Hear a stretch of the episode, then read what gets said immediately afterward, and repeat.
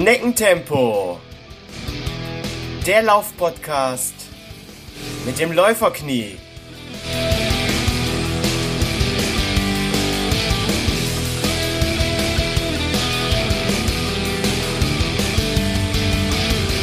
Hallo und herzlich willkommen zu Schneckentempo, dem Laufpodcast mit dem Läuferknie. In der heutigen Folge dreht sich alles ums Übergewicht, Abnehmen und wie das Laufen dabei unterstützen kann. Dazu eingeladen habe ich einen Gast, der einst 193 Kilo wog, ein Workaholic war und keine Hobbys hatte. Dann hatte er den Schluss gefasst, so geht's nicht weiter, sein Leben radikal umgestellt und in zehn Monaten unfassbare 100 Kilo abgenommen.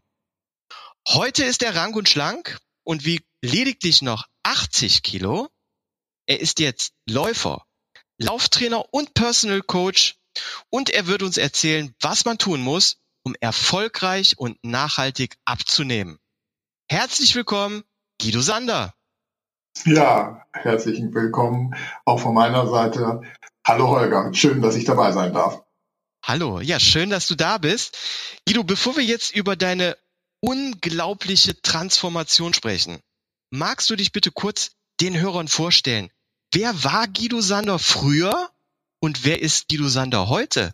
Tja, also wenn man diese Frage so einfach beantworten könnte, wäre es voll cool. Also du hast es ja schon vorweggenommen. Früher war ich wirklich, ich würde sagen, ein Workaholic. Ich habe mich schon sehr, sehr früh in meinem Leben mit 16 Jahren selbstständig gemacht, meine Vollselbstständigkeit mit 18 Jahren gestartet und habe gefühlt so die ersten 25, 30 Jahre meines beruflichen Seins eigentlich gearbeitet, rund um die Uhr gearbeitet. Ich habe überhaupt nicht mitbekommen, ob jetzt Sommer, Winter oder was auch immer ist. Ich saß hinter meinem PC, hinter meinem äh, Büro-Schreibtisch und auf meinem Stuhl. Ja, und habe einfach meiner ersten Leidenschaft meines Lebens, dem Thema IT, Computer, Software, mich gewidmet. Und das war so der Guido, der vorher da war. Mhm. Der heutige Guido ist immer noch IT-leidenschaftlich unterwegs. So ist es nicht. Also das hat sich in den letzten drei Jahren wieder so ein bisschen gedreht, dass ich sage, okay, IT interessiert mich schon noch, aber nur noch als Mittel zum Zweck. Heute habe ich, würde ich sagen, endlich auch mal Freunde, habe ein Hobby, wobei da die Frage sich natürlich schon wieder anschließt, ist es wirklich, ist es Hobby oder ist es auch da ein Stück weit wieder Berufung mhm. geworden? Und ich sehe das eher als Berufung und das, was ich so mit der IT mache oder das, was ich so im, im Business mache teilweise, dass ich das eher so als Hobby heute sehe. Also das, das Thema hat sich komplett gedreht in meinem Leben, wenn man so will, ja. Mhm. Und du hast ja wirklich jetzt das unglaubliche Kunststück vollbracht, insgesamt 100 Kilo abzunehmen. Wie alt bist du denn damals gewesen, als du deinen Peak von 193 Kilo, ja, ich sag mal Kampfgewicht äh, erreicht hattest? Ja, Kampfgewicht. äh, dann mit Format, ne? Ja. Hat man früher gesagt, äh, oder Feinkostgewölbe, das wäre die Liebe. Ähm, also, rechnerisch muss ich zurückgucken, dass, also ich bin jetzt 46 mit 42 und Keks, würde ich sagen. Also kurz vor 43 war ich. Mhm. Also wenn man so will, im besten Midlife-Crisis-Alter oder Krisenalter für junge Männer, äh, die nochmal was im Leben erreichen wollen. Ja. Okay, dann machst du mir jetzt äh, ein bisschen Hoffnung, auch äh, selbst noch einen Wandel im Leben zu vollziehen, weil genau da stehe ich ja davor, da klopfe ich jetzt an. An, äh, an den äh, 46, an den 43 oder an, die, an der 40er Grenze? Nee, die 40er Grenze habe ich schon überschritten, bin jetzt 41, ja. Okay, also das, Also ich habe gehört, dass diese Phase auch erst mit 50 oder 55 beginnen kann. Von daher okay. freue dich einfach, dass du es nicht weißt, wann ja. es kommt. Ich lasse es auf mich zukommen. Ja. Ähm, wie kam denn damals dein äh, Sinneswandel zustande? Warum hast du dich ja damals in deiner Haut nicht mehr wohlgefühlt und dann für dich entschieden, der Speck muss weg? Also ich glaube erst, da muss man ein bisschen weiter ausholen an dieser Stelle, will es aber jetzt nicht unheimlich lang machen. Mhm. Ähm, es ist so, dass ich mein Leben lang eigentlich schon dick war. Früher, also ich sag mal mollig, äh, in den, im Jugendalter schon eher mollig mit der Tendenz, leicht dicker zu werden, also mehr schneller mal anzusetzen wie, wie andere. Und das hat sich eigentlich in den Jahren immer weiter aufgebaut. Man kann jetzt nicht pauschal sagen, dass ich jetzt irgendwie ganz, ganz schnell viel dicker geworden bin, sondern wenn man einfach kontinuierlich über 30 Jahre ein Kilo zunimmt oder pro Monat, dann kann man sich einfach ausrechnen, kommt man da irgendwann mal hin. Oh ja. Und ich war aber gleichzeitig nie zufrieden. Jemand, der dick ist und mir erzählt, dass es ihm damit gut geht, dass er sich freut, dass er dick ist, dass er mobil ist, dass er vital ist, dass er fit ist. Das hört man häufig so, ja. alles ist toll, aber bei mir war es halt anders. Bei mir war es immer, wenn ich ehrlich in mich hineingeguckt habe, dann war ich immer unzufrieden. Ich war, wurde auch immer, immer einsamer. Umso mehr Kilos ich drauf bekam, umso einsamer habe ich mich gefühlt. Das heißt, der P Platz hinter dem Telefon, hinter dem PC war halt das, der sicherste Bereich. Und so im direkten Kontakt mit Menschen wurde ich halt immer, immer vorsichtiger, mhm. umso mehr ich halt Kilos drauf bekam. Also das heißt, das war ein Prozess, die Kilos drauf zu kriegen. Es war aber auch ein Prozess, mich dann zurückzuziehen und immer unzufriedener zu werden. Und als vor einigen Jahren, das ist jetzt knapp neun Jahre her, mein Bruder sich unerwartet das Leben nimmt und dann mein Vater relativ zeitnah, kurz danach, nachdem er das Leben meines Bruders aufgelöst hatte, selbst mit 67 verstarb, da wusste ich, irgendwas passiert hier. Irgendwas wird sich in deinem Leben ändern. Du wirst es ändern müssen, du willst es auch ändern, aber du weißt noch überhaupt nicht wie. Habe ich ein paar Jahre mich erstmal mit mir selber beschäftigt, habe aber erstmal versucht, sozusagen emotional ein bisschen zu gucken, wo kommt denn eigentlich so diese ganze Unzufriedenheit und dieses ganze Thema so ein bisschen, diese ganzen Dinge her. Und als ich dann sozusagen den ein oder anderen Stein umgedreht hatte, ganz, ganz viel Selbstcoaching in, in Anspruch genommen habe, weil ich war ja nicht krank, also ging es nicht an die medizinischen Angebote wie Psychotherapie und Co., sondern ich habe gedacht, okay, ich brauche halt einfach Unterstützung, ich brauche einen Mentor, ich brauche Begleitung und habe dann aber auch gedacht, okay, das das sozusagen nur als Dienstleistung anzukaufen ist blöd, also lernst es doch auch gleich selber, habe also selbst Coaching-Ausbildung, Professionalisierungsgänge, ganz, ganz viel in dem Bereich gemacht, habe mir also sozusagen mein ganzes emotionales Umfeld angeschaut, jeden Stein umgedreht, lange Rede, kurzer Sinn. Irgendwann war Ende 2015, ich war so satt, mhm. äh, im wahrsten Wortsinne, mit meinem Gewicht und in einer ja, meditativen Eingebung möchte ich es mal sagen, habe ich so ein Gespräch, Gespräch mit mir selbst geführt. Ich wusste nicht so richtig, was machst du denn jetzt so als nächstes, wie geht's jetzt weiter? Und dann kam doch wirklich dieses innere Bild auf mich zu, ey Guido, du, auf Deutsch gesagt, Blödmann, was diskutierst du dir hier gerade mit mir? Du weißt, was dran ist. Mhm. Dann sah ich mich selbst im Spiegel. Das erste Mal, dass ich bewusst, ein Bewusstsein für mein Selbstbild hatte, sah mich selbst im Spiegel und habe gedacht, oh Scheiße. Und dann war die Diskussion durch. Und dann gab es natürlich noch ein paar immens viele gesundheitliche Schäden drumherum, die schon sichtbar waren, wie latenter Diabetes, wie dass sich Netzhaut voran hat. Das heißt, es sind Löcher in der Netzhaut, Boah. die durch Kurzsichtigkeit und Diabetes entstehen. Eine Schlafapnoe, eine extrem ausgeprägte Schlafapnoe, also dass man mit einer Maske schlafen muss, weil man sonst keine Luft kriegt und, und, und. Diese Dinge waren alle schon da. Und dadurch, dass ich halt das wusste, was ich eigentlich im Prinzip versaut hatte, mhm. im wahrsten Wortsinn, war mir dann auch relativ schnell klar, okay, wie du das Ganze dann anpackst. Mhm. Also wie, wie ich das Ganze angehe. Mhm. Oh, das ist, das ist jetzt aber auch dann sehr interessant, wie man das Ganze angeht. Kommen wir dann doch direkt zum Best Kept Secret, was wahrscheinlich jetzt alle Hörer jetzt interessiert. Wie hast du es angegangen? Wie hast du es äh, geschafft, wirklich 100 Kilo abzunehmen? Ich sag mal, welche Diät hast du gemacht oder wurde sogar operativ bei dir nachgeholfen? Also ich greife erstmal das Thema operativ auf. Ich bin echt ein Schisshase, was das angeht. Operativ war etwas, was ich mir persönlich überhaupt nicht hätte vorstellen können. Und mit 193 Kilo willst du dir das auch nicht vorstellen, mhm. weil im Krankenhaus 193 Kilo zu liegen, braucht besondere Betten, braucht besondere Voraussetzungen und, und, und, und, und. Und du wirst da ja nicht wirklich nett angesehen. Und ich kann davon mitreden, weil meine Frau ist in der Intensivmedizin seit 25 Jahren als Krankenschwester unterwegs und die konnte mir schon das eine mal andere Mal erzählen, was da so abgeht, was die Damen und Herren dann so im Hintergrund wirklich denken. Mhm. so jemand schweres Covid. Also das kam für mich überhaupt nicht in Frage. Und Schisshase deswegen, ich habe halt auch Angst gehabt, weil ich gedacht habe, ey, wenn du da jetzt operativ reingehst, bist du nicht mehr Herr der Sache. Du weißt nicht mehr, was dann passiert. Du kannst es nicht mehr selber steuern. Du musst dann damit leben, was dann sozusagen dieser Eingriff mit dir macht. Ja. Und das wollte ich nicht. Also kommen wir an den Punkt, wie ich es gemacht habe. Dadurch, dass ich ja eben gesagt habe, es war ein latenter Diabetes da, war für mich natürlich in meinem ganz konkreten Fall klar, dass ich ein Zuckerproblem habe. Mhm. Und ich will damit nicht sagen, dass Zucker heute äh, ein böses Thema ist oder was auch immer, sondern für mich war einfach klar, okay, du musst den Zucker rausnehmen. Wenn du einen Blutzucker misst von 500 gestickst, dann weißt du, du hast einfach zu viel Zucker im Blut oder du hast ein Problem mit deiner Insulinpumpe oder was auch immer. Aber was ja auch mit dem Zucker zu tun hat. Also für mich war klar, du gehst raus aus dem Zucker. Mhm. Erster Schritt war die Rausnahme des industriell zugesetzten Zuckers. Das hat äh, relativ schnell gut geklappt. Dann habe ich festgestellt, okay, Kohlenhydrate sind ja auch Zucker. Hab dann sozusagen die Einfachzucker rausgenommen aus den Kohlen, also Stärke, Kartoffeln, Weißmehlprodukte und so weiter. Mhm.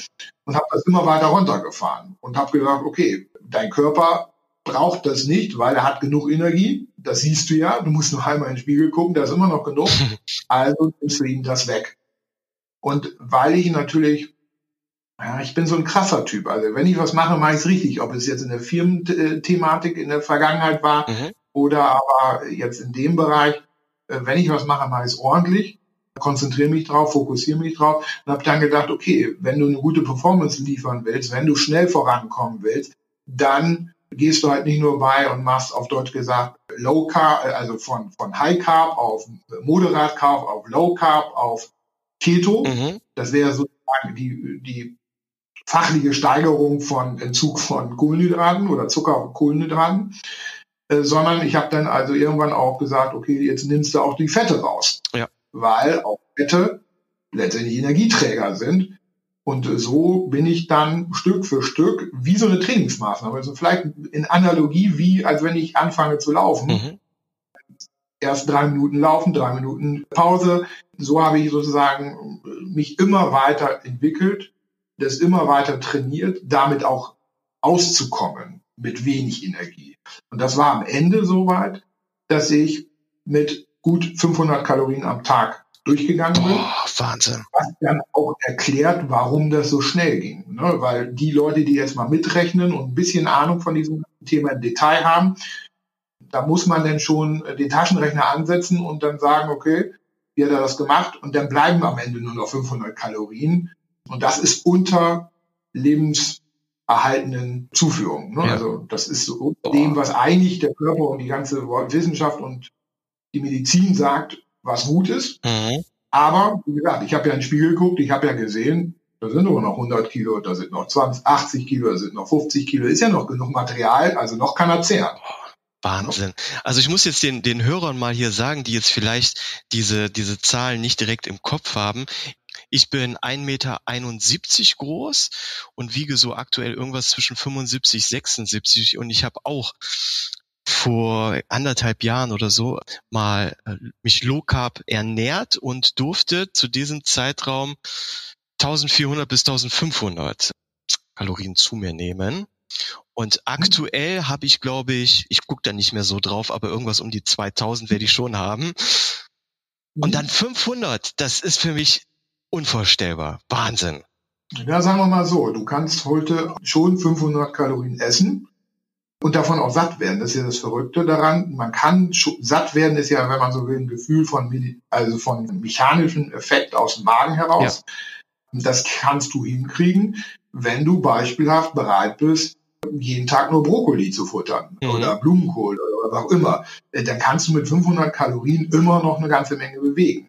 Nur du musst ja natürlich darüber im Klaren sein, dass die Energie, die du dir da zufügst, natürlich nicht unbedingt zu der schnell drehenden Energie gehört, die nicht unbedingt dazu führt, dass sein Kopf total begeistert ist und sagt, juhu, weil bis er das, bis er die paar Gramm Kohlenhydrate, die da drinnen stecken, sozusagen äh, zur Verfügung gestellt bekommt, muss die Leber schon eine ganze Menge tun, was letztendlich dazu führt, dass du, ja, das wäre so, als wenn wir uns heute vorstellen, dass wir unsere Autos nicht mit Superkraftstoff oder heute mit E-Energie tanken, mhm. sondern noch hinten im Kofferraum jemand sitzt mit einer Braunkohleschaufel und schaufelt. Ja.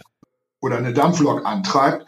Und das äh, führt natürlich dann dazu, dass deine, ich sag mal, weitere Performance, deine Arbeitsfähigkeit und andere Dinge natürlich extrem leiden. Ja. Und ich hatte den Luxus und konnte mir äh, leisten, das so in dieser Form leisten. Ich möchte gleich auch dazu sagen, wichtig, wichtig für die Zuhörer jetzt hier, das ist kein Modell zum Nachmachen. Ne? Wenn du A, nicht selbstständig bist oder B, voll im Job stehst. Ja.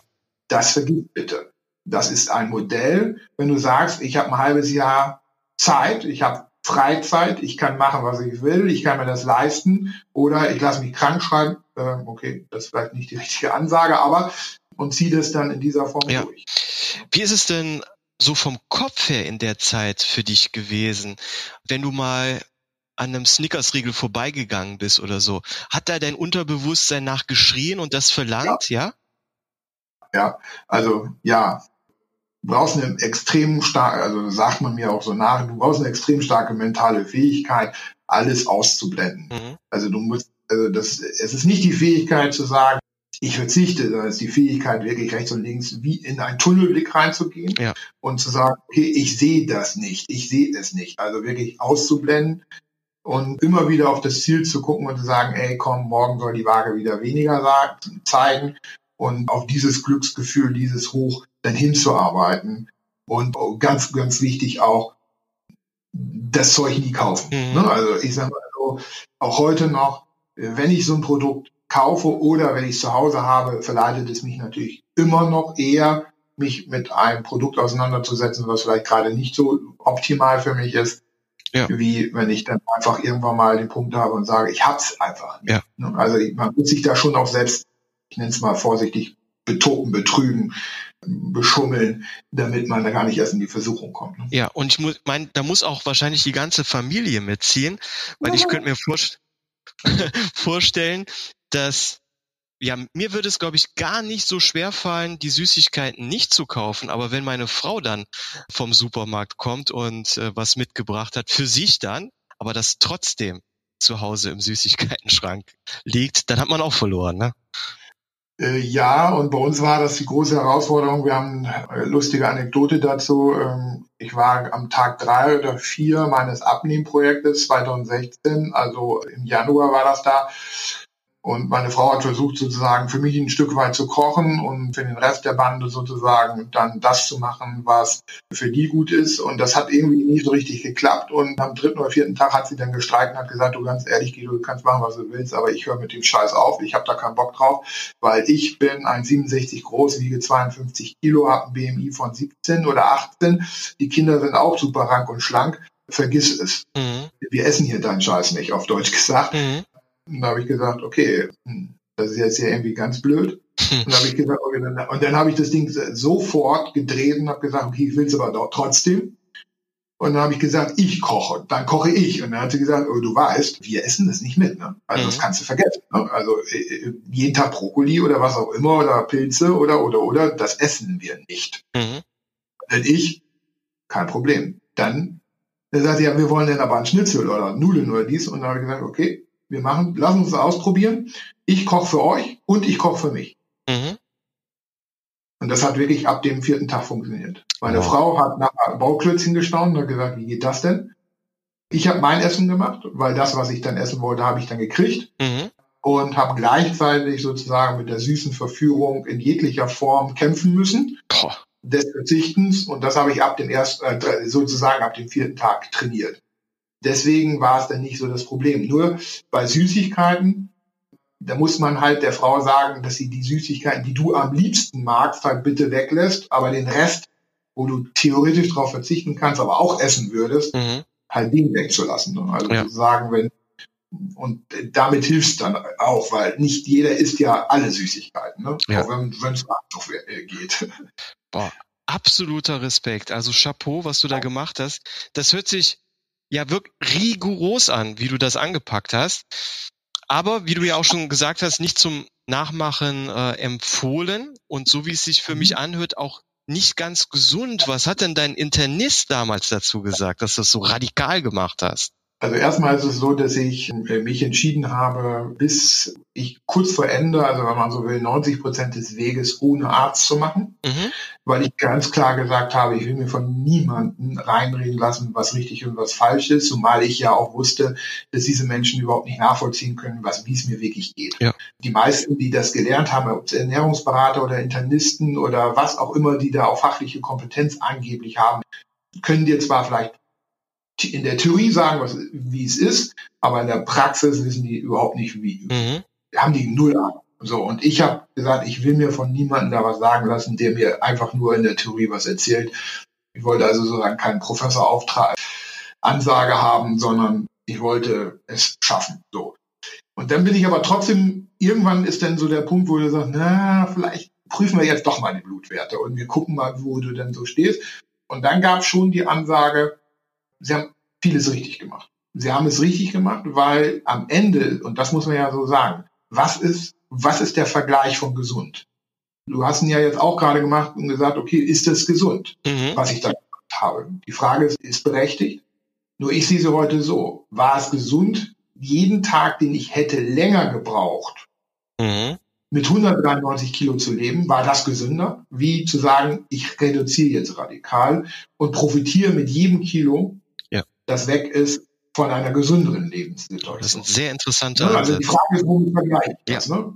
193 Kilo weiter Kampfgewicht oder dann nur ein Kilo oder was auch immer und vielleicht irgendwann auch den Abbruch, weil ich sage, ey, geht nicht mehr oder wie, womit soll man das sehen? Und diese Aussagen auch, die mag langsam abnehmen, ist gesund und, und ist besser für die Haut und so weiter und so fort. Also die Leute, die das sagen, die sollten sich das immer im Kontext von 200 Kilo mal betrachten.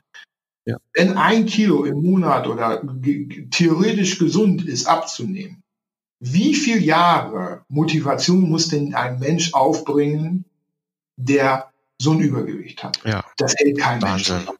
Nee. Das hält doch keiner durch. Das muss man doch sich doch auch mal. Also wenn man dann von dem verlangt, dass er fünf Jahre abnehmen soll und fünf Jahre lang verzichten soll, fünf Jahre motiviert sein bleiben soll, dann finde ich das einfach aus dem falschen Zusammenhang betrachtet. Natürlich, ja. wenn jemand zehn Kilo übergewichtig ist, dann kann der sich ja genauso bei ein Kilo Abnahme mhm. zehn Monate Zeit nehmen.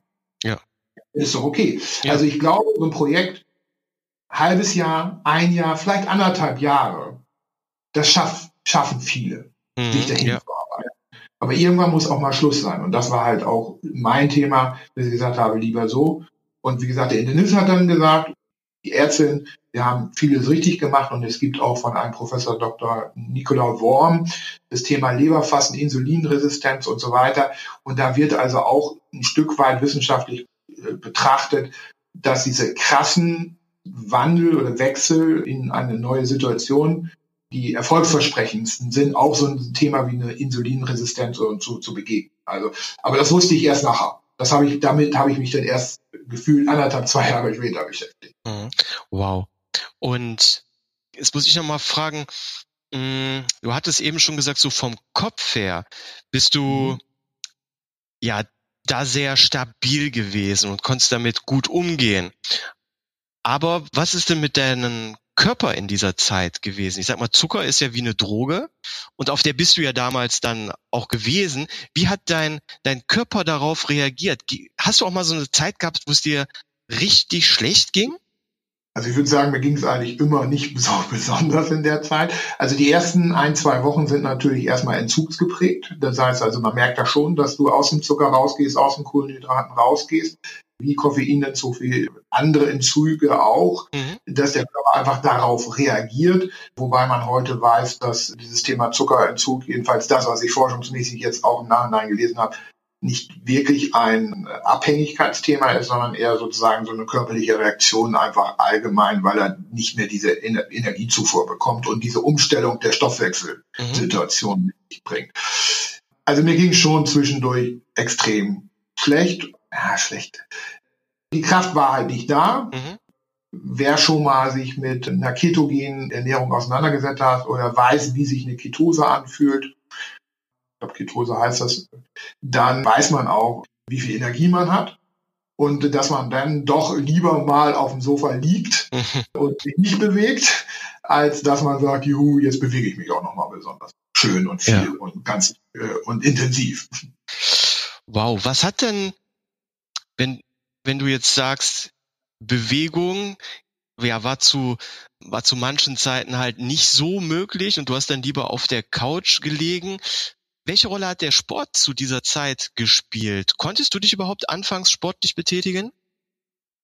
Also erstmal ist es so mit 193 Kilo und dieser Geschichte, dass man im Prinzip mit Sport überhaupt gar keinen emotionalen Berührungspunkt hat, sondern eher sozusagen zum absoluten Sportverweigerer gehörte, so nach dem Motto Sport ist Mord und es wird auch so bleiben und zwar für mein ganzes Leben. Kommst du erstmal nicht auf die Idee, die erste Zeit dich da zu betätigen. Ich habe aber irgendwann mal für mich so nach einigen Wochen, ja, so zwei Monaten, das Gefühl gehabt, ah, vielleicht wäre es doch ganz gut, dich ein bisschen mit zu bewegen und habe dann sozusagen leichte, ich würde mal aus heutiger Sicht würde ich sagen, Cardio-Einheiten gemacht, auch um damit, damit ich so ein bisschen meinen Kreislauf weiter in Wallung halte und bin dann eher schwimmen gegangen, was aber sehr, sehr schnell von mir verändert wurde, weil ich gemerkt habe, Schwimmen ist zwar toll, aber es wird irgendwie zu teuer aufgrund der Tatsache, ich hier vor Ort mich nicht getraut habe, ins Schwimmbad zu gehen, weil man, ich komme ja aus einer kleinen Seelengemeinde von 7000 Einwohnern, jeder so jeden kennt und so nach dem Motto, guck mal, der Sander, der geht jetzt gerade schwimmen und das Walross ist ausgebrochen, ne? ja. das norddeutsche Walross. Das waren so Dinge, wo ich gedacht habe, du musst also, du musst den irgendwo anders hin und das war alles, alles viel zu aufwendig. Also habe ich dann relativ schnell irgendwann mal das Thema Fahrrad für mich entdeckt, habe gedacht, okay, da kannst du so ein bisschen langsam tuckeln, da kannst du ein bisschen Kreislaufstabilisierung machen. Also ich habe es eher als Stabilisierungsmaßnahme für den Kreislauf, für den Stoffwechsel gesehen. Und so langsam tuckeln ging ja. Mhm. ja. Also das war ja nicht so. Und danach ging es mir dann auch besser. Und irgendwann habe ich dann gedacht, ey, wie geil ist das denn? Neben den 500 Kalorien kannst du ja noch ein paar Kalorien zusätzlich verbrennen. Und es war mir natürlich auch klar, dass ich ein nachhaltiges Konzept haben wollte für die Zeit danach, weil in meinem Kopf war sehr, sehr früh verankert, ich möchte gesund sein und nicht, ich möchte abnehmen. Ich möchte schlank sein, kam dann erst später dazu. Aber so dieses Thema gesund sein und das Thema nicht nochmal anpacken zu müssen, weil auch das hat jemand so wie ich mit 193 Kilo. Ich glaube, es gibt kaum, der auf Deutsch gesagt so dick ist, der nicht irgendwo schon so eine Abnehmkarriere in seinem Leben ja. mit in dem Alter hatte. Das heißt, man hat also schon verschiedenste Versuche gehabt. Und ich wusste halt, wenn du das Ding langfristig machen willst und nicht nochmal daran musst, an dieses Thema, musst du jetzt leider ein bisschen mehr umdrehen, als nur das Talent zu haben, ja. abzunehmen. Das heißt also, dass du schon relativ früh auch den, den Gedanken hattest, ähm, ja, sportlich dich äh, weiterhin zu betätigen und das ja. mehr auszubauen. Wann hast du denn überhaupt mit den äh, Laufen angefangen? Und wie war das bei dir? So rigoros auch wieder, dass du dann von heute auf morgen in die Laufschuhe dann so lange gelaufen, wie die Füße trugen, oder hast du dich auch ganz langsam ans Laufen herangetastet? Das hast du schon so richtig erkannt. Also das äh, lief mal wieder anders, als man es glauben und erwarten würde. so, dass ich irgendwann mal ja beim Doc war, beim Sportmediziner und ich wollte eigentlich wegen einer ganz anderen Sache dahinter. Ich hatte mein Gewicht abgenommen, ich hatte das Thema Fernsehen extrem schwer als Pendant zu Biggest Loser gesehen und da gab es so eine Geschichte oder so eine Belohnungsgeschichte zum Thema Fallschirmspringen. Ah. Ähm, da hat man also einen Teilnehmer das Thema Fallschirmspringen als ja, als Belohnung, als Gratifikation sozusagen zukommen lassen. Und dann habe ich mich, dann habe ich gedacht, ey, das ist ja cool. Die hat es geschafft, ich habe das geschafft, da könnte ich mir ja eigentlich auch mal sowas beweisen. Und dann kriege ich auch noch mit, wo die das drehen, wo die das gedreht haben, nämlich hier direkt vor unserer Haustür. Oh. Da habe ich gedacht, das ist ja noch verrückter. Also zehn, gefühlt 15 Kilometer weg dann könntest du der eigentlich auch mal anrufen, weil wenn die da schon Erfahrung mit solchen Sachen haben, ne, können, können die mich ja auch daraus schmeißen. Und äh, gesagt, getan, kurzfristig dort einen Termin bekommen, Tandemsprung gemacht, erste Mal, boah, geil, dann nochmal gemacht und dann kam ich irgendwie auf die bekloppte Idee von Schwimmen zu Fahrradfahren zu, ey, jetzt könnte ich ja Fallschirmspringen lernen. Und zu diesem Zweck, man wird es kaum glauben, aber Fallschirmspringen gehört zu den Elite-Sportarten, brauchst du eine äh, für die Ausbildung brauchst du ein ärztliches Attest. Und ich habe gedacht, oh Gott, oh Gott, oh Gott, Guido, mit deiner Geschichte, mit deinen Wehwehchen, du wirst niemals ein Attest kriegen. Mhm. Ich aber gedacht, okay, scheiß was drauf, probierst du, gehst, suchst einen Sportmediziner, der das vielleicht hinbekommt. Ja. Ding. Ich dahin und dann fragt er mich, was machst du denn so? Sportlich. Und dann gesagt, ja, Fahrradfahren. Und dann kommt von ihm ganz kross, willst du nicht mal was ordentliches machen? Und ich, was ist denn ordentlich? Ja, äh, laufen. Ich, vergiss es. Nie, niemals. Ich gehe da raus und was habe ich zu meiner Frau gesagt? Ich habe zu ihr gesagt, du weißt was, ich fahre jetzt einfach schneller Fahrrad. Ah, ah, Vollgas. Ja. Weil ich habe begriffen, ich soll ein bisschen mehr tun. Also fahre ich jetzt nicht mehr gemütlich Fahrrad, sondern Vollgasfahrrad. Ja. So. Und das hat ein paar Monate gedauert.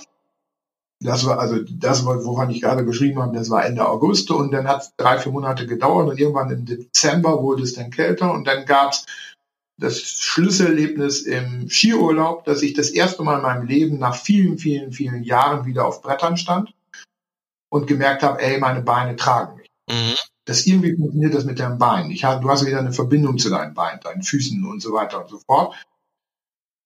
Und wir kommen nach Hause. Es ist dritte, vierte, Anfang Januar 2017. Und ich sage zu meiner Frau, du, ich gehe jetzt laufen. Was machst du? Ja, ich gehe jetzt laufen du spinnst, guck mal raus. Es ist jetzt, es ist jetzt 10 Uhr. Ich sagte, ja, ist doch perfekt, ist dunkel. Ne? Und dann, du, das ist arschkalt, das ist Minusgrad. Ich habe gesagt, das ist doch perfekt, mir wird doch sowieso scheiße warm gleich. Äh, okay, dann mach. Und dann bin ich wirklich krass angefangen zu laufen und dann ich kannte ja nicht dieses mit drei Minuten laufen, drei Minuten gehen, sondern ich habe dann einfach gleich die erste Runde mit dreieinhalb Kilometer gemacht, habe zwischendurch einmal kurz die Luft geholt und habe gesagt, sag mal, bist du bekloppt, was machst du hier? Ähm, und dann bin ich wieder nach Hause gekommen und habe gesagt, so fertig. Ja, wie für immer oder wie? Muss das nochmal ausprobieren? Nee, ich bestelle jetzt eine Nachtlampe, damit ich nachts laufen kann, damit ich was sehen kann. War, war ein bisschen dunkel. Wow. Und dann habe ich eine Lampe gekauft und ich muss dabei sagen, es hat, war Vollmond, also man konnte schon was sehen, aber ich habe gedacht, das wäre mit so einer Lampe dann doch gar nicht so blöd, dann wirst du auch gesehen, falls man ein Auto kommt. Und ab da habe ich dann regelmäßig gelaufen und habe einfach gemacht. Ich habe es einfach getan, ich habe gar nicht drüber nachgedacht. Ich habe mir auch nicht in Laufschlau und Laufbüchern oder was auch immer, also wenn man so will, habe ich gleich auf Dauerlaufmethode. Heute würde man dann sagen, wahrscheinlich war es so vom Puls her ein Tempodauerlauf. Mhm. Äh, von der Pace ja. äh, im Schneckentempo. Hat es einfach getan. Mhm. Wahnsinn. Unglaubliche Geschichte. Und ja, wirklich aller, allerhöchsten Respekt, was du da äh, geschafft hast. Lass uns äh, aber nochmal ganz kurz äh, konkreter auf das Thema Abnehmen nochmal eingehen. Und zwar nachhaltiges Abnehmen. Ist das jetzt rückblickend betrachtet für dich nur in Kombination mit Sport möglich oder welche Ansicht vertrittst du da? Aus heutiger Sicht würde ich sagen, äh, wichtig ist, dass du beides lernst. Also, dass derjenige, der abnehmen will und der nachhaltig abnehmen will, einmal die Hebelwirkung des Sportes kennenlernt, aber auch die negativen Auswirkungen, die der Sport mit sich bringt auf das Abnehmen. Also da kann es auch ganz krasse Nebenwirkungen geben. Da sage ich gleich nochmal was zu. Auch das unabhängig vom Sport abnehmen zu können. Also ich empfehle setz dich mit beiden Bereichen auseinander. Einmal, dass mhm. du ohne Sport und einmal mit Sport es hinbekommst. Ich habe angefangen ohne Sport, wenn man so will, ohne echten Sport, also Sport im Sinne von Leistung, sondern also das, was ich ja gesagt habe, war ja eher Kreislaufstabilisierung, leichtes Cardio. Das nenne ich, ist für mich kein Sport, wenn man so will, sondern Bewegung. Ja, beschäftige dich mit beiden Seiten. Warum? Warum solltest du dich mit beiden beschäftigen? Ganz einfach. Wenn du jetzt zum Beispiel nur durch Laufen oder durch Sport, durch heftigste Aufwendung im Bereich oder deutliche Aufwendung im Bereich Sport das machst und lernst, dann ist die Frage, was ist, wenn du verletzt bist? Mhm. Dann ist die wirklich die ernstzunehmende Frage, was passiert, wenn du verletzt bist? Nimmst du dann automatisch zu, weil du sonst keine Mechanismen hast, weil du sonst nicht weißt, wie du es hinkriegst, weil du ja, wenn man so will, dein Abnehmen ausschließlich aus dem zusätzlichen Verbrennen von Kalorien gezogen hast, ohne dass du deine Ernährung möglicherweise umgestellt hast. Ne, also wenn jetzt Jahre Vollgas ne, Vollgas eine Stunde laufen gehst und du da 1000 Kalorien auf den Uhr kriegst und machst das sieben, sechs, sieben Tage die Woche, sind das sieben, sechs bis 7.000 Kalorien. Das ist ein Kilo mathematisch, ist nicht ganz korrekt, Fett, weil man nimmt natürlich nicht nur Fett gleich ab, sondern halt auch Kohlenhydrat und Wasserbindung und, und, und, und auch Eiweiß und die haben alle verschiedene Zusammensetzungen. Aber lange Rede, du hast halt die Situation, ne, du holst das Kaloriendefizit aus dem Sport und jetzt fällt der Sport weg und du isst aber genauso oder vielleicht sogar ein bisschen mehr, kriegst es nicht geregelt. Genau, ja. So. Ja, absolut, dann hast du ein Problem. Hm. Oder aber du drehst das Ding an und sagst, du machst gar keinen Sport, dann klar weißt du, wie es ohne Sport funktioniert, klar. Die Frage ist aber, wirst du dann irgendwann mal optisch athletischer? kannst du dann jemals wieder mehr essen? Also wird es denn eher so sein, dass du sozusagen dich nie wirklich daran gewöhnst, so wie in meinem Fall, ich durfte ja zu Höchstzeiten, um mein Gewicht mit 193 Kilo zu halten, darfst du 4200, 4300 Kalorien essen. Und jetzt mit als Hemdchen, wenn man so will, in meiner Körpergröße, sind, äh, sind gefühlt, wenn ich mich nicht sportlich betätige, 1600 Kalorien drin. Das ist ja für mich immer noch so wenig unvorstellbar. Das habe ich ja früher bei mich äh, sozusagen äh, als Snack eingeatmet. Ja. ja so. eingeatmet. Und, ja, ne? ja. Und, äh, und da ist natürlich die Frage, wenn du dann sagst, ich will nachhaltig, langfristig auch nochmal wieder mir ein bisschen was leisten dürfen können und so weiter, dann macht es halt auch Sinn, sich auch mit Sport auseinanderzusetzen und zu sagen, okay, wo kann ich mir Kalorien verdienen, die ich dann auch mal notfalls, wenn ich das unbedingt will, in einen Burger oder in einen Wein oder ein Eis oder was auch immer investieren. Ja. Ja, und du hast dich doch jetzt auch wirklich dann sehr, sehr intensiv mit der Ernährung beschäftigt und dich da schlau gemacht und hast dir mehr oder weniger dein, dein eigenes ähm, Ernährungskonzept, lass mich sagen, ausgearbeitet. Wie stehst du denn diesen mhm. kommerziellen Diäten, wie, wie Weight Watchers und wie sie alle heißen, gegenüber? Kann das auch funktionieren oder ist es aus deiner Erfahrung eher Geldmacherei und man muss sich wirklich mit der Ernährung auch auseinandersetzen, damit es äh, funktioniert? Ja, was ist Geldmacherei da an der Stelle? Sagen wir mal so, es gibt natürlich, ohne Schleichwerbung zu machen, Programme wie Weight Watchers oder aber auch Yuko oder Almaset oder was auch immer, also ja. Mhm. Nahrungsergänzung und, oder, oder. Und wie gesagt, wir kriegen ja jetzt kein Geld dafür, dass wir die Namen nennen und es ist auch nicht zielführend sagen wir mal so, es sind, es sind letztendlich Werkzeuge, es sind Hilfsmittel, die man nutzen kann, wenn man keine Zeit oder keine Lust oder keinen Bock hat, sich damit intensiv auseinanderzusetzen. Es ist aber nicht nachhaltig genug, weil ich ja letztendlich bei Weight Watchers oder Co. nicht wirklich in der Tiefe lerne, was die sich dabei gedacht haben. Warum manche Produkte wie bei Weight Watchers sozusagen gar nicht erst gerechnet werden. Mhm. Man arbeitet es halt einfach nur ab. Und wenn man damit leben kann, dass man es einfach, dass man sozusagen einfach nur es tut, ohne es zu verstehen, ja, okay, kann man machen. Und wenn man dann auch noch das dicke Portemonnaie dafür hat und sagt, äh, ich bin bereit, da das Geld reinzustecken, dann erst recht. Mhm. Ich ja. persönlich würde heute sagen, ey, spar dir das Zeug, setz dich lieber intensiv selbst damit auseinander, such dir deine eigene Form und leg das Geld wirklich gut zur Seite, weil es kommen nach einer so krassen, also gerade wenn du ein deutliches Übergewicht hast, also wenn du vielleicht 30, 40, 50 Kilo Übergewicht hast und das auch schon lange, dann kommen nachher ganz neue, ganz spannendere Wünsche auf dich zu, mit denen du halt nicht rechnest, so wie bei mir, dass man so eine Scheiße, jetzt brauche ich halt nicht nur ein Paar Schuhe, sondern vielleicht fünf, sechs, sieben Paar. Äh, und dann kosten die halt auch, wissen wir ja beide, ja. Ne? 100 Euro Schuhe geht ja, ist ja. Schnäppchen. Gibt's nur, äh, Schnäppchen, genau also spar dir das Geld lieber für die Dinge, die danach kommen. Ja. Und die dir dann Spaß machen. Ja. Und ich glaube auch, wenn man so ein, ein Programm macht, irgendwann kommt ja der Punkt, da bist du mit dem Programm durch, da bist du fertig. Mhm. Und was dann? Wenn du es dann nicht wirklich gelernt hast, dich normal im Alltag zu ernähren, machst du ja dann die gleichen Fehler und bist wahrscheinlich dann wieder in so einer Spirale, wo mhm. du ein paar Jahre später wieder mit so einem Diätprogramm anfängst, wahrscheinlich. Also ich habe immer gesagt, ich will halt lernen, wie es funktioniert, damit ich es nachhaltig auch danach, also dass ich ab dem ersten Tag etwas tue, was mir hilft, die Zeit danach auch zu bestehen. Ja. Und diese Abnehmprodukte oder Werkzeuge, die helfen halt nur, also da lernst du halt nur, wie nehme ich ab, aber nicht, wie kann ich mit dem, was ich vorher gelernt habe, mit der Zeit, den sechs Monaten, zwölf Monaten, wie kann ich mit dem, was da an Wissen entstanden ist, an neuer Erfahrung, sozusagen die Zukunft gestalten. Das lernst du halt nicht. Das sagt dir ja keiner, sondern dann ist auf einmal das Produkt abgeschlossen ja, und dann genau. wir machen ja wieder so weiter wie vorher. Das war, wissen wir ja alle. Das hat ja eigentlich nicht funktioniert. Ne? So geworden. Ne? Genau, genau. Mhm. Ähm, mal ganz allgemein gesprochen jetzt hier an der Stelle. Was sind deine zwei Do's und Don'ts für alle Läufer jetzt äh, da draußen, die ein paar Kilo abnehmen möchten? Hast du sowas? Also speziell für Läufer. Damit habe ich mich ja in den letzten Monaten oder zwei Jahren ja intensiv beschäftigt.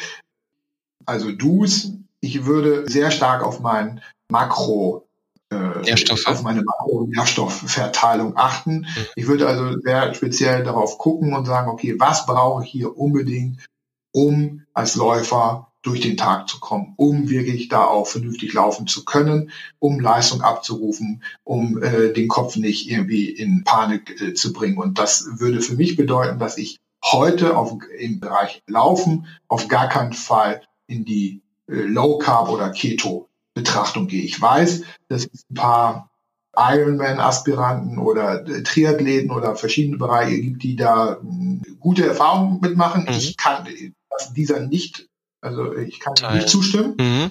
Äh, nein, genau.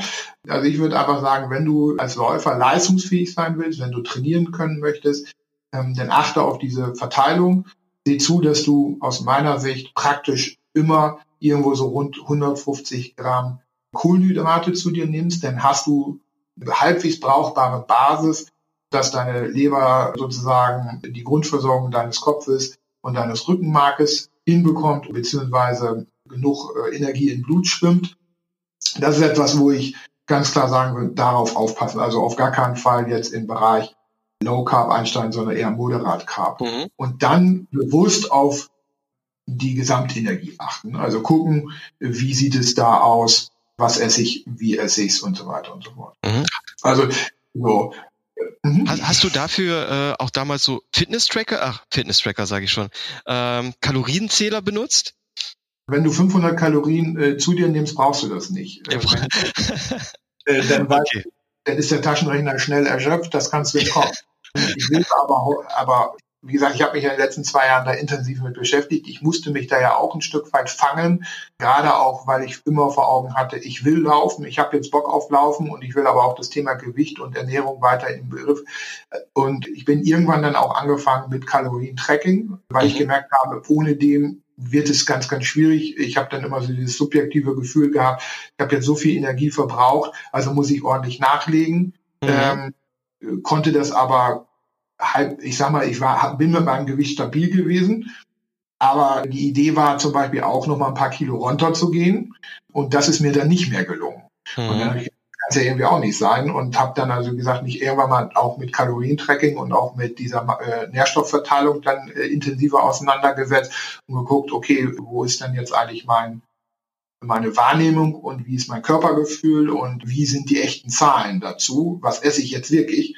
Und hat der Körper recht oder ist es nur sozusagen eine, eine Fantasie, dass ich jetzt gerade unterversorgt bin? Ja. Und so, und deswegen Kalorientracking ja. Und für die, die Hörer, die sagen, Mensch, mit was für ein Tracking-Programm könnte man das machen? Also ich persönlich habe sehr, sehr gute Erfahrungen mit MyFitnessPal gemacht. Mhm. Eine coole Sache.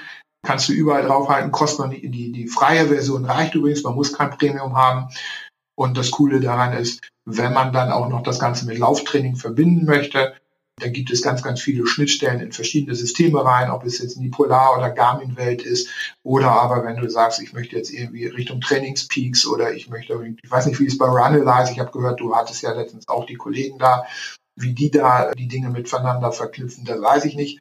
Aber da gibt es eine Menge Schnittstellen zu anderen Systemen, wo ja. man dann die ganzen Daten noch zusammenbringt. Ja. Also schon zwei gute Tipps. Also auf Makronährstoffe achten und auf den Gesamtenergiehaushalt. Hast du auch zwei ähm, Don'ts, was man auf keinen Fall machen sollte? Also wirklich zu glauben, dass man mit einer ketoegenen Ernährung in der Lage ist, äh, Spitzenleistung zu bringen. Also, also da hätte ich gerne, wenn es einen Zuhörer gibt, der mir das erklären kann, wie das funktioniert, der soll dann bitte dich anschreiben und du leitest mir die Kontaktdaten weiter, machen wir dann draußen Podcast. Sehr gerne. Möchte ich wissen, wie das geht. Also da bin ich hoch interessiert. Also ich kann es nicht. Ich kriegt dann den Mega-Flash, also nicht zu weit Kohlenhydrate rausnehmen und ja, zweite Don't, was sollte man auf gar keinen Fall tun? Vielleicht fällt mir noch was ein. Nein, im Moment jetzt. ja, aber eine, eine Sache ist doch auch schon gut. Ja, ähm, ganz un nicht unwichtig. Genau, genau. Guido, wie sieht's denn jetzt mittlerweile bei dir aus? Zum Beispiel mit den Mahlzeiten. Einige sagen ja, dass das äh, Frühstück die wichtigste Mahlzeit des Tages ist. Andere sagen, du sollst es ausfallen lassen oder dass man ab einer bestimmten Uhrzeit abends nichts mehr essen sollte. Wie gehst du damit um? Also das Lustigste, was ich gerne immer wieder anführe, ist, ich weiß nicht, wie es bei dir ist, aber ich unterhalte mich ja ab und zu mal mit meinen Kohlenhydraten und meinen Mikro- und äh, Makronährstoffen und äh, frag sie dann, sag mal, äh, du liebe Banane mit dem Inhaltsstoff, sag mal, wie spät ist das eigentlich? 17.30 Uhr oder 17.45 Uhr oder 18 Uhr, was auch immer. Weißt du das zufällig? Und du dich, wenn 18.30 Uhr ist anders, wie wenn du es morgens um neun ist? Und dann sagen die, antworten die immer nicht. Die sagen immer, keine Ahnung, was ist denn Uhrzeit? Also, zu dem Thema sage ich ganz ehrlich, das hat, am Ende ist es für mich eher eine logische Mathematik, die du entweder auf 24 Stunden oder auf eine Woche oder auf einen Monat rechnen kannst. Am Ende kommst einfach unterm Strich auf die Bilanz an und, und nicht zwingend ob du es jetzt abends oder morgens oder wie auch immer ist. Natürlich gibt es gewisse Effekte, die du äh, mitnehmen kannst, äh, mit Nachbrennen und, und, und. Da gibt es garantiert Leute, die jetzt sagen, der Sander, der, der spinnt jetzt. Aber die, die Hebelwirkung, die da drin stecken, halte ich für persönlich für zu gering, um da ernsthaft drüber nachzudenken oder da äh, nicht eher einen, einen Lachanfall zu kriegen. Ich habe auch mich mit diesen ganzen Themen beschäftigt, so nach dem Motto, äh, mache ich drei Mahlzeiten, mache ich zwei Mahlzeiten, mache ich intermittierendes Fasten und, und, und, und, und. Mhm. Ich würde heute empfehlen, mach es so, wie es dir gut geht. Wenn du morgens aufs Frühstück verzichten kannst, dann verzichte drauf. Weil am Ende führt es doch so dazu. Wenn ich dir jetzt sage, du frühstückst jetzt ab sofort morgens und du hast aber mittags trotzdem Hunger, weil du es gewohnt bist oder abends erst recht, ja dann würde das dazu führen, dass du aus meiner Sicht zukünftig 400, 500 Kalorien täglich mehr zu dir nimmst, weil du das Gefühl hast, morgens muss ich essen und abends und morgen und mittags möchte ich essen. Genau.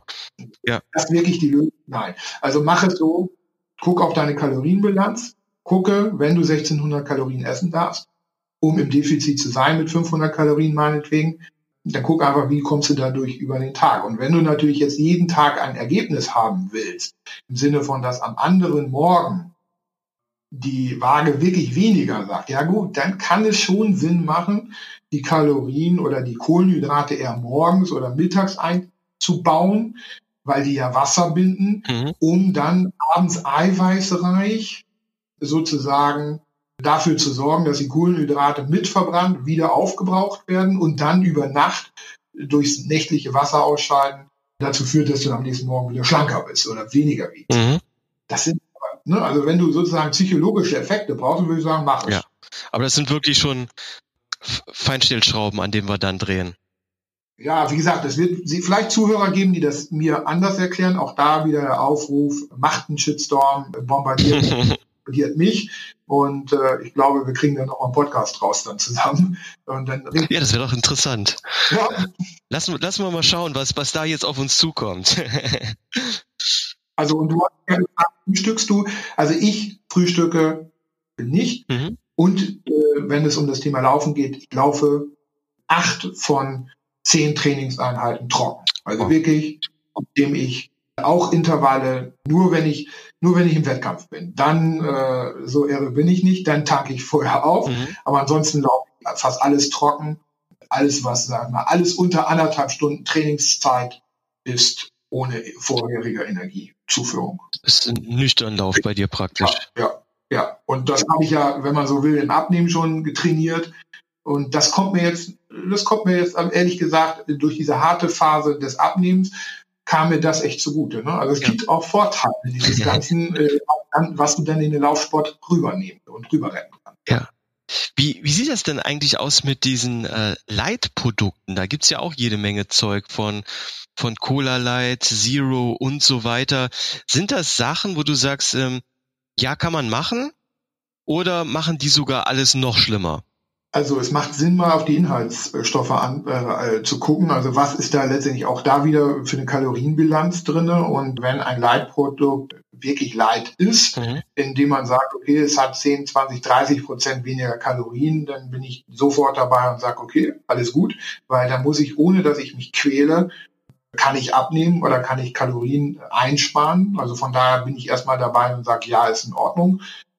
Wenn du ein Diabetes oder ähnliches hast, dann solltest du schon nochmal genauer hingucken, weil wenn Fett reduziert wird, kann es sein, dass du äh, dann irgendwie Zucker zugesetzt bekommst oder, oder, oder. Das heißt, es könnte kontraproduktiv sein. Da kommt es ein bisschen auf die Ausgangslage an. Ne? Was für gesundheitliche Beeinträchtigungen hast du schon? Und könnte das Leitprodukt genau das Gegenteil von dem bewirken, was du gerade willst? Mhm. So. Oder bist du ein Fettjunkie, dann könnte es helfen. Also das muss man schon im Individueller gucken. Cola Zero hast du jetzt gerade angesprochen. Ja. Also alles, was hilft, um Kalorien einzusparen, ist aus meiner Sicht hilfreich und sinnvoll. Und es gibt ja auf der einen Seite die Mythen, dass Zuckerersatzstoffe angeblich nicht so gesund seien. Und es gibt aber auch ganz, ganz viele Forschungen mittlerweile, dass man sagt, dass es gar nicht so dramatisch ist und äh, dass manche Mythen oder manche Aussagen, wie das wurde in der Schweinemast eingesetzt oder das kommt vom Mosanto und dies, das sind, wenn man da mal genauer hinterfragt und hinterforscht und da mal reinguckt, dann stellt man fest, ups, da wird ganz, ganz viel mit Halbwahrheiten gearbeitet. Mhm. Also ich persönlich würde heute sagen, trink eine Cola Zero, wenn du sie, wenn du sie brauchst, wenn, wenn du den Koffein gebrauchen kannst. Ja. Dann trinkst ich habe sogar dieses Thema Koffein beziehungsweise Energy Drink oder aber Cola, Cola bringt bei mir nicht so viel. In den letzten Monaten auch als Hilfestellung, als Regulator äh, eingesetzt. Wenn man so will, so eine Art Neuregulator, äh, Stimulanz auch für mich entdeckt mhm. und habe festgestellt, es tut mir in der einen oder anderen Situation ganz gut. Und dann sehe ich das auch als legitim an, zu sagen, okay, wenn es mir gut tut, wenn es gesundheitlich nicht bedenklich ist und wenn die Forschung da auch jetzt erstmal nichts gegen einzuwenden hat, außer dass man irgendwie, keine Ahnung, Erythrit in fünf Kilo packen äh, essen würde, wobei der Zuckeralkohol dann wohl doch tödlich ist. Aber wer isst denn schon fünf Kilo auf einmal? äh, ne, oder ist mindestens mal zur Abführung, Abführerscheinung äh, erhöhtermaßen bei ab ein Kilo oder so. Das ist jetzt alles gesponnen, da sind klare Ansagen drüber der Forschung da sollen die Leute sich mal bitte, bitte etwas intensiver mit auseinandersetzen. Einziger Nachteil, diese ganzen Dinge kann man im Internet recht hervorragend recherchieren. Es gibt auch äh, sehr, sehr gute Datenbanken, medizinische internationale Datenbanken, aber sind alle in Englisch. Ja. Also viel Spaß Aber ähm, ja, bin ich ganz, bin ich ganz bei dir. Und ich glaube, da kann man auch wieder sagen, dass die Leute nicht unreflektiert alles kaufen sollten, wo irgendwie Leid oder sowas draufsteht, sondern sich auch wirklich damit auseinandersetzen, was sind denn da gerade für Inhaltsstoffe drin? Genau. Also wenn da natürlich eine ganze Menge E's drauf sind, dann würde ich mich schon die, die Frage stellen, sind wir jetzt hier noch an einem natürlichen, nicht so stark industriell verarbeiteten Produkt oder könnte ich das Ganze auch, was da drin ist, an gesunden Inhaltsstoffen über normales Ei oder über normale, nicht so stark verarbeitete Produkte, also einen Schritt weiter zurück zum Ursprung genauso hinbekommen. Ne? Also beispielhaft Käse, Ei, wo man dann sagt, na gut, vielleicht geht auch was anderes. Ne? Geht auch Milch, weil ich einen Teil dessen gerne zu mir nehmen möchte äh, an Vitalstoffen ja. und so weiter. Guido, dann last but not least, ich habe hier noch das Thema Cardio-Training bei mir auf dem Zettel stehen. Das ist so etwas, was ich sehr oft in meinem Bekanntenkreis höre. Leute, die abnehmen, machen dann Cardio-Training, gehen 20 Minuten auf den äh, Cross-Trainer oder so. Ist das wirklich der Hit, um Fett zu verbrennen? Oder sagst du, Kalorien verbrennen ja, aber Fett noch lange nicht? Also letztendlich, das Fett, auch da ist es ja so, die Fettverbrennung äh, wird oder andersrum. Wir haben ja einen Energiemix zur mhm. Verfügung, der uns antreibt und man weiß halt, äh, dass wenn ich halt viel Sauerstoff zur Verfügung habe, der Körper eher in der Lage ist, auch mal auf Deutsch gesagt, die Braunkohle zu verwenden, um sie zu verbrennen. Das wäre dann das Fett und nicht unbedingt gleich das Superbenzin zu brauchen, zu benutzen, weil ja. und so weiter und so fort.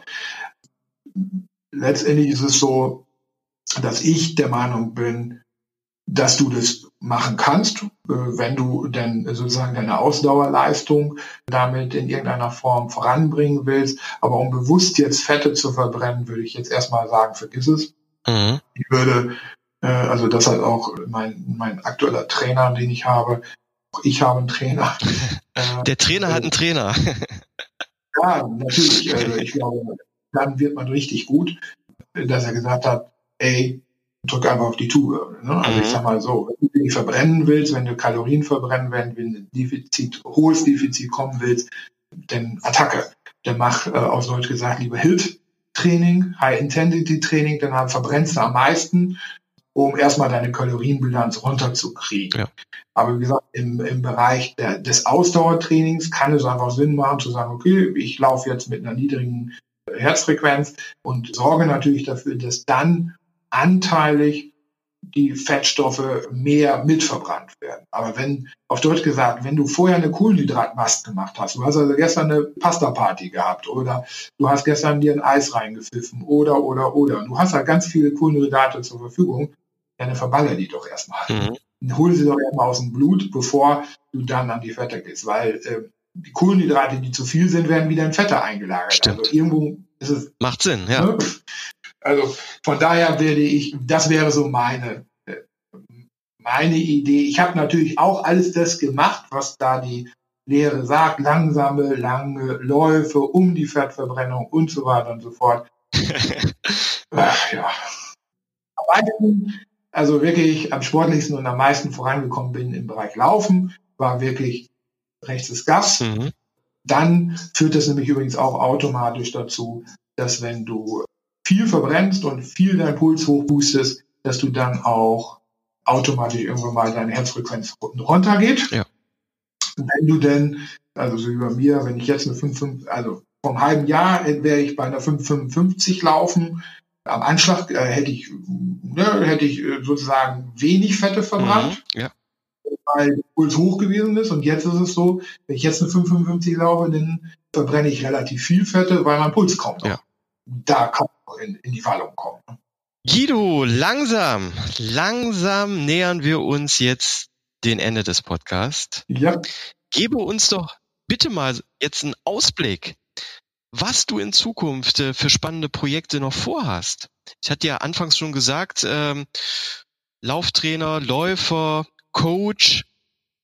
Wie sieht deine Zukunftsplanung aus? Also mein Fokus ist im Moment darauf, wirklich das Thema Leistungssport für mich als Selbstzweck noch mal ein Stück weit weiterzuentwickeln. Also wirklich zu beweisen, ey, dass jemand so wie ich mit 200 Kilo Ausgangsgewicht in der Lage ist, auch im Leistungssport ein Stück weit Fuß zu fassen oder mindestens mal Leistungswerte abzurufen, die man sich nicht vorstellen kann und das in so kurzer Zeit. Also ganz konkretes Beispiel. Ich hatte letzten Freitag das erste Mal in meinem Leben einen 3000 Meter Lauf mhm. ähm, und das Ding in einer 355 gelaufen, das heißt 1145, also sub 12. Wow. Das würde mathematisch bedeuten, dass man irgendwann mal in der Lage wäre, einen Zehner in unter äh, 40 Minuten, also so in 38, 39 Minuten laufen zu können. Das wäre so, ein persönliches Ziel. Ob ich das dieses Jahr noch schaffe, weiß ich nicht. Aber ich bin nah an den, mittlerweile an den 40 dran für einen Zehner. Das heißt also wirklich meine persönliche Leistung da hochzuschrauben. Und da habe ich also wirklich einen Top-Trainer an meiner Seite, der selber zu den besten deutschen, 25 deutschen Läufern je ever gehören oder gehört haben und die, der auch auf Deutsch gesagt alte Säcke schnell machen kann. Ich habe auch eine neue Heimat gefunden mit dem LAZ Puma Rhein-Sieg als Verein, der da im Hintergrund mich da unterstützt und mich begleitet und wo ich jetzt auch mit den Leibchen sozusagen äh, jetzt auch gerade öfter mal jetzt auch in den Medien zu sehen bin. Mhm. Also das heißt, auf der einen Seite sozusagen wirklich zu zeigen, dass jemand so wie ich sein Leben lang unsportlich war, ja. Sportverweigerer war, in Bereiche kommt, wo man sagt, das ist jetzt schon Leistungssport, beziehungsweise ich verstehe gar nicht, wie man das hinkriegt. Ja. Dass das geht. So, also das ist so das. Und natürlich auch ein Stück weit Vorbild dann zu sein, für andere zu sagen, okay, wenn ich das kann mit 200 Kilo, und da mache ich auch oftmals gerne Witze, ne? wenn jemand sagt, ich will 10 Kilometer in unter 60 Minuten laufen, dann sage ich, ey, wenn ich das kann, ich habe 200 Kilo gewogen, mit der Ausgangslage, kannst du das erst recht. Also worüber diskutieren wir gerade? Also komm, Hackengas oder beweglich oder mach ein ordentliches Training und ich begleite dich oder ich mache einen Pacemaker oder was auch immer und wir kriegen das hin. Also wenn ich das, ne, also ich bin ja kein Ausnahmetalent, sondern ich habe eigentlich die beschissensten Voraussetzungen von allen gehabt.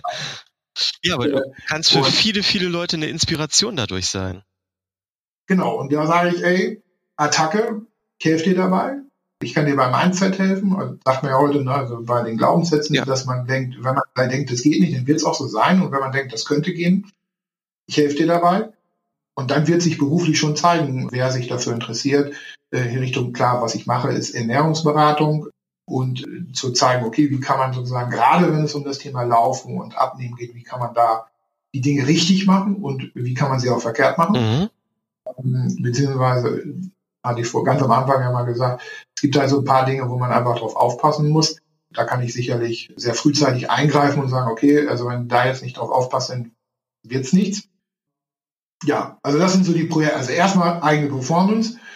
Demnächst kommt das Fernsehen, will meine Geschichte ein Stück weit storymäßig. Der Westdeutsche Rundfunk will das, will das bringen. Oh, super. Ähm, bei den deutschen Meisterschaften, 10 Kilometer Meisterschaften antreten, wenn ich gesund das hinbekomme, werde in Köln den Marathon antreten. Das sind so die Dinge, wo mein Trainer ganz klar gesagt hat, das sind die Termine, die jetzt kommen, auf jeden Fall kommen. Und äh, dann helfe ich halt denen, die jetzt fragen und oder Hilfestellung sich wünschen, wie gesagt, entweder in Bezug auf Laufen schneller werden oder spezielle Ernährung dazu oder auch vielleicht generell. Mhm.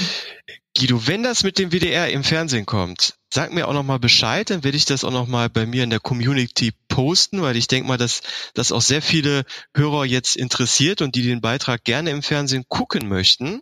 Mhm. Und wenn da jetzt Hörer sind, die dich gerne als Coach buchen möchten, mit dir in Kontakt treten möchten, das geht über deine Homepage guido-sander.de. Ist das richtig? Genau, das ist jetzt nichts Professionelles. ich baue das auch ein Stück weit hands-on-mäßig aus. Einfach mal darauf gehen, gucken oder aber die sozialen Medien, Facebook, Instagram, einfach mal nach Guido Sander googeln und dann wird man schon in irgendeiner Form was äh, von mir finden und da sind dann auch Kontaktdaten und dann entweder über dich oder Gerne. Oder aber letztendlich mich direkt ansprechen. Ja. Prima, coole Sache. Hast du jetzt Lust, zum Schluss noch ein kleines Spiel mit mir zu spielen? Eigentlich haben wir ja die ganze Zeit schon gespielt. Ja. Nur, ich, äh, äh, du hast mich ja netterweise vorbereitet auf diese Frage, damit ich jetzt hier nicht ganz bloß dastehe.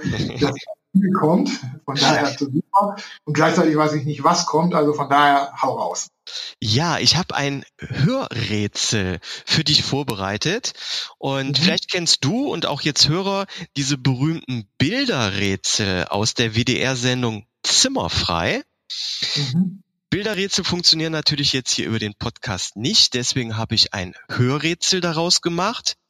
Du hörst jetzt gleich etwas von mir. Ich wiederhole das dann auch gerne nochmal. Und zu erraten gibt es dann einen Begriff aus dem Laufsport. Bist du bereit? ich helfe dir, ich helfe dir. Gut, bitte einmal kurz zuhören. Und wenn du, falls du jetzt wirklich den Begriff sofort wissen solltest, warte noch mal ein paar Sekunden, damit auch die Hörer mitraten können. Okay. Es geht los. Nicht die Frau. Oho, nicht ohne.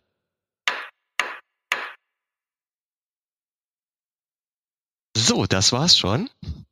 Hast du eine Idee? Ich habe ja gesagt, ich blamier mich jetzt bis auf die Knochen. Überhaupt nicht. Äh, Gehen wir das mal Step by Step durch. Schritt eins: mhm. Nicht die Frau. Ist ein Mann. Genau, und jetzt betone ich nochmal die Frau. Jetzt sag das nochmal mit dem Mann. Nicht ein Mann, sondern die Männer. Nee. Was ist das Gegenteil ja. von die? Der. Genau. Also, wir sind der Mann. Der Mann, okay. Oh, nicht ohne. Der Mann mit. Richtig. Und jetzt, was hörst du? Klopfen. Genau, was könnte dieses Klopfgeräusch verursachen? Der Mann mit